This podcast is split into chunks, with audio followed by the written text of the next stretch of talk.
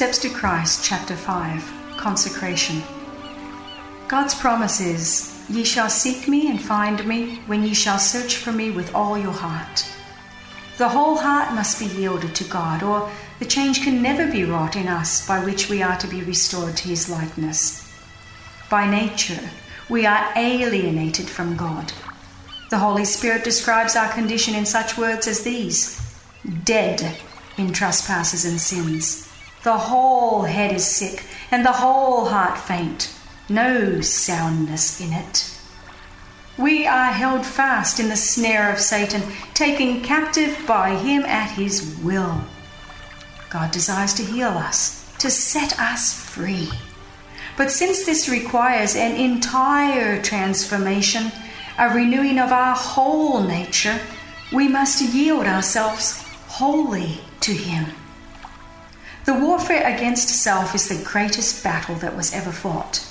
The yielding of self, surrendering all to the will of God, requires a struggle.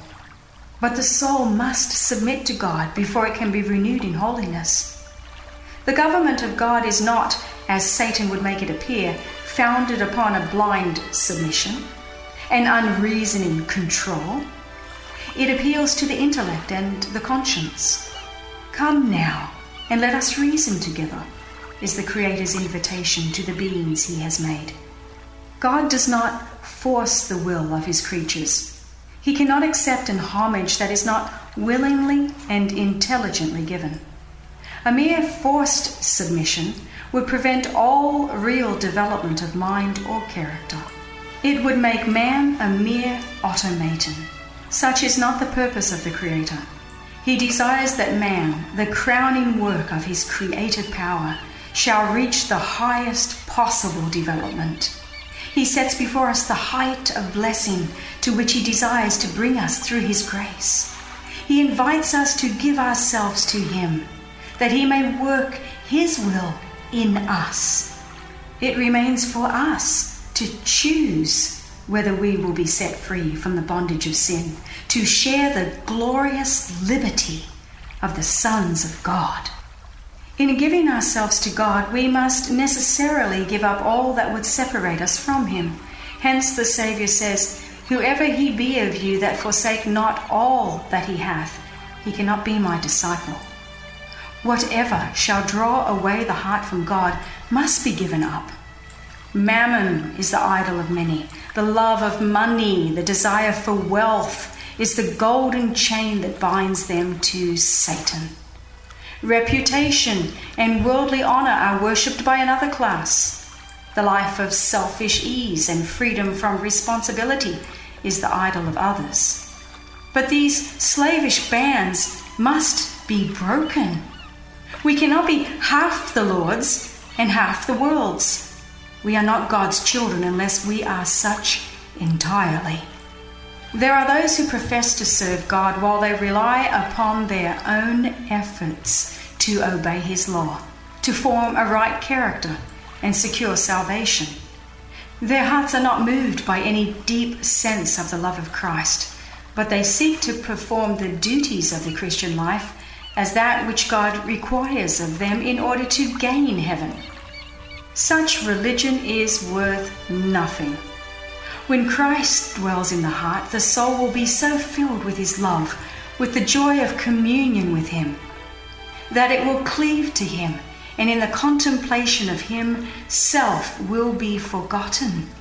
Love to Christ will be the spring of action those who feel the constraining love of God do not ask how little may be given to meet the requirements of God. They do not ask for the lowest standard, but aim at perfect conformity to the will of their Redeemer. With earnest desire, they yield all and manifest an interest proportionate to the value of the object which they seek. A profession of Christ without this deep love is mere talk, dry formality, and heavy drudgery. Do you feel that it is too great a sacrifice to yield all to Christ? Ask yourself the question what has Christ given for me? The Son of God gave all life and love and suffering. for our redemption.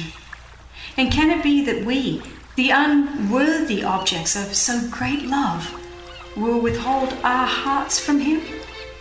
Every moment of our lives we have been partakers of the blessings of His grace, and for this very reason we cannot fully realize the depths of ignorance and misery from which we have been saved. Can we look upon Him whom our sins have pierced and yet be willing to do despite to all His love and sacrifice? in view of the infinite humiliation of the Lord of glory? Shall we murmur because we can enter into life only through conflict and self abasement? The inquiry of many a proud heart is why need I go in penitence and humiliation before I can have the assurance of my acceptance with God? I point you to Christ. He was sinless and more than this, he was the Prince of Heaven. But in man's behalf, he became sin for the race. He was numbered with the transgressors, and he bare the sin of many and made intercession for the transgressors. But what do we give up when we give all? A sin polluted heart for Jesus to purify, to cleanse by his own blood, and to save by his matchless love. And yet men think it hard to give up all. I am ashamed to hear it spoken of, ashamed to write it. God does not require us to give up anything that is for our best interest to retain. In all that He does, He has the well being of His children in view. Would that all who have not chosen Christ might realize that He has something vastly better to offer them than they are seeking for themselves.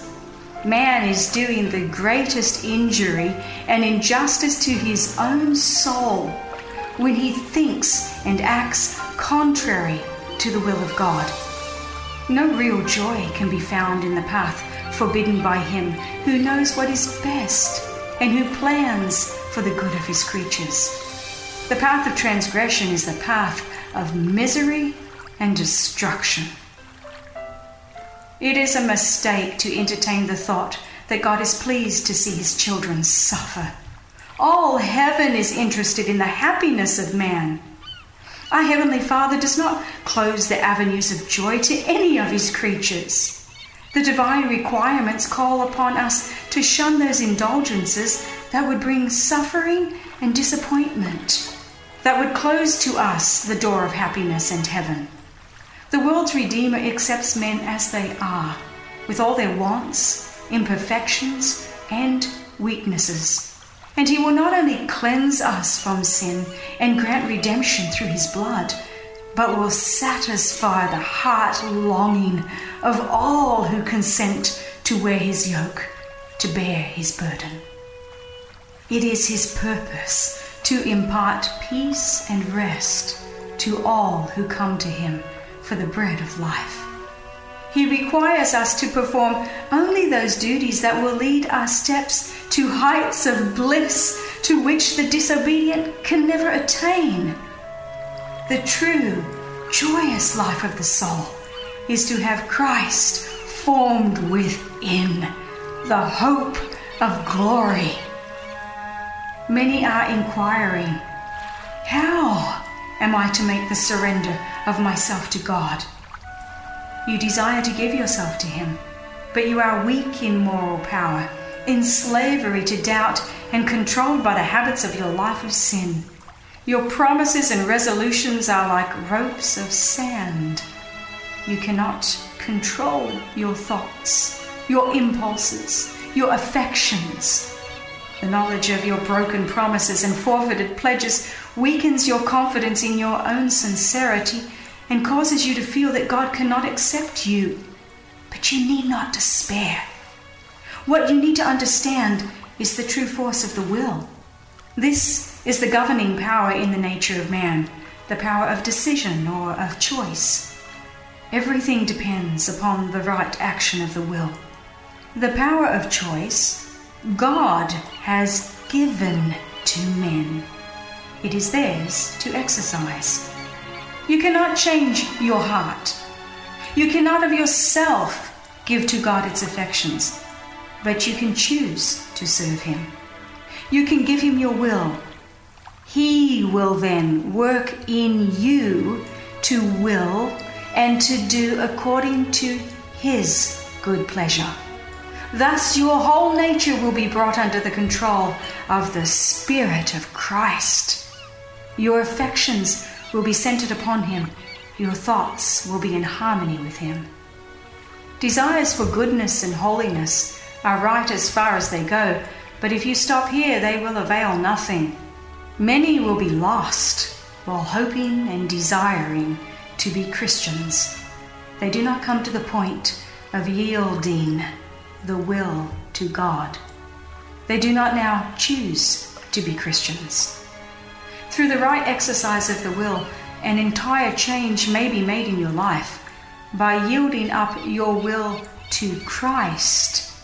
You ally yourself with the power that is above all principalities and powers.